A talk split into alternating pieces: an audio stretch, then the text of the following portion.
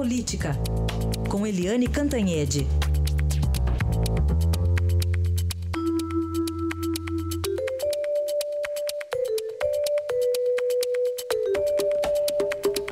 Primeiro assunto de hoje, a aprovada reforma da Previdência na Comissão Especial da Câmara, mas a guerra continua e, aliás, ontem teve mesmo clima de guerra lá, né, Eliane? Bom dia.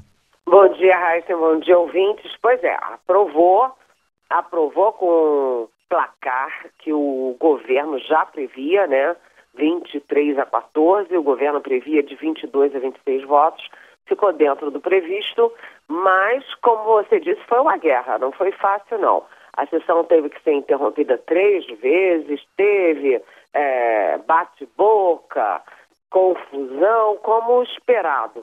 Mas o fato é que foi uma vitória do governo. O governo agora já tem como mapear os partidos, por exemplo, o PSB, que é aliado do Palácio do Planalto, mas é muito fluido, né? Vai para um lado, vai para o outro, fecha a questão, mas os deputados votam diferente. Ontem orientou a sua bancada a votar na comissão contra o governo e a bancada atendeu e votou contra o governo. Então agora o Palácio vai ter que trabalhar bem esses votos, porque, como você disse, Raíssa, a guerra continua. A aprovação de reforma constitucional, né, principalmente que mexe muito diretamente com direitos, com privilégios, com interesses, corporações, centrais sindicais, isso é coisa para governo forte, né?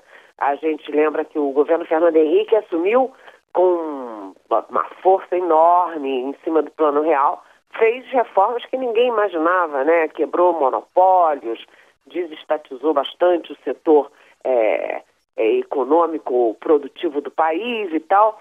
E o Lula, quando assumiu também com uma força extraordinária das urnas e tal, fez, inclusive, reforma na própria Previdência, né? Ele mexeu na Previdência. Mas o Temer não tem essas condições intrínsecas. Ele não foi eleito diretamente para ser presidente, assumiu no rastro do impeachment da Dilma, quer dizer, sempre uma situação traumática, delicada, e ele tem uma popularidade muito baixinha, com a Lava Jato atingindo bastante aí o próprio governo dele, a base aliada. Então, a guerra continua e a comissão era maioria simples, mas deu aí o resultado de 60% mais ou menos.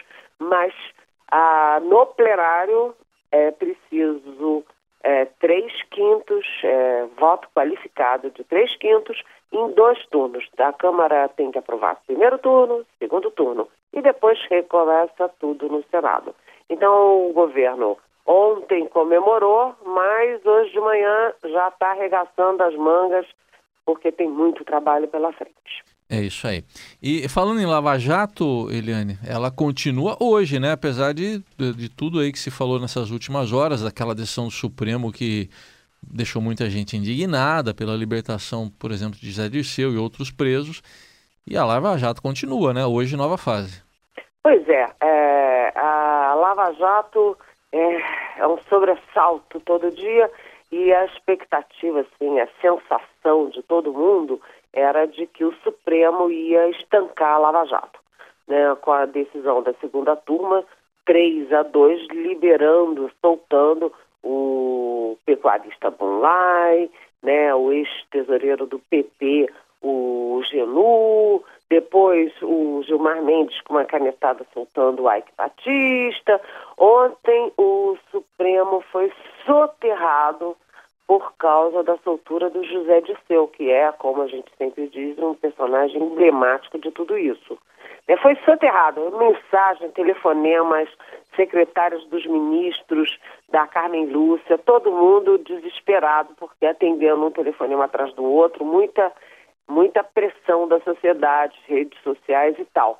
Mas, olha só, 2 novidades, 2 reviravoltas. Ontem de noite, o ministro Edson Fachin, que é o relator, usou a sua prerrogativa de relator e pegou o habeas corpus do Antônio Palocci, que é tão emblemático quanto o Zé Dirceu, e não apenas ele negou, né, o habeas corpus, a soltura do Palocci, como enviou a decisão sobre o mérito do habeas corpus para o plenário. O que ele fez com isso? Ele tirou a decisão da segunda turma e jogou no plenário. Primeiro. Segundo, tirou das mãos de Gilmar Mendes, Dias Toffoli e Lewandowski e jogou na mão da Carmen Lúcia, que é a presidente do Supremo, portanto, preside as sessões em plenário. Isso pode mudar bastante esse rumo de festival de solturas. E hoje de manhã a gente já acorda com aí a informação de nova operação da Lava Jato, né, uma operação chamada asfixia, que pega 3 ex-gerentes que são suspeitos de levar 100 milhões de reais de propina para favorecer empresas. Então a gente vê o seguinte, apesar do temor da sociedade, a Lava Jato continua a 1.000 por hora. Aí, análise de Eliane Cantanhede. Vamos ver o que vai dar essa Lava Jato ao longo do dia. Até amanhã, Eliane. Até amanhã. Bom dia.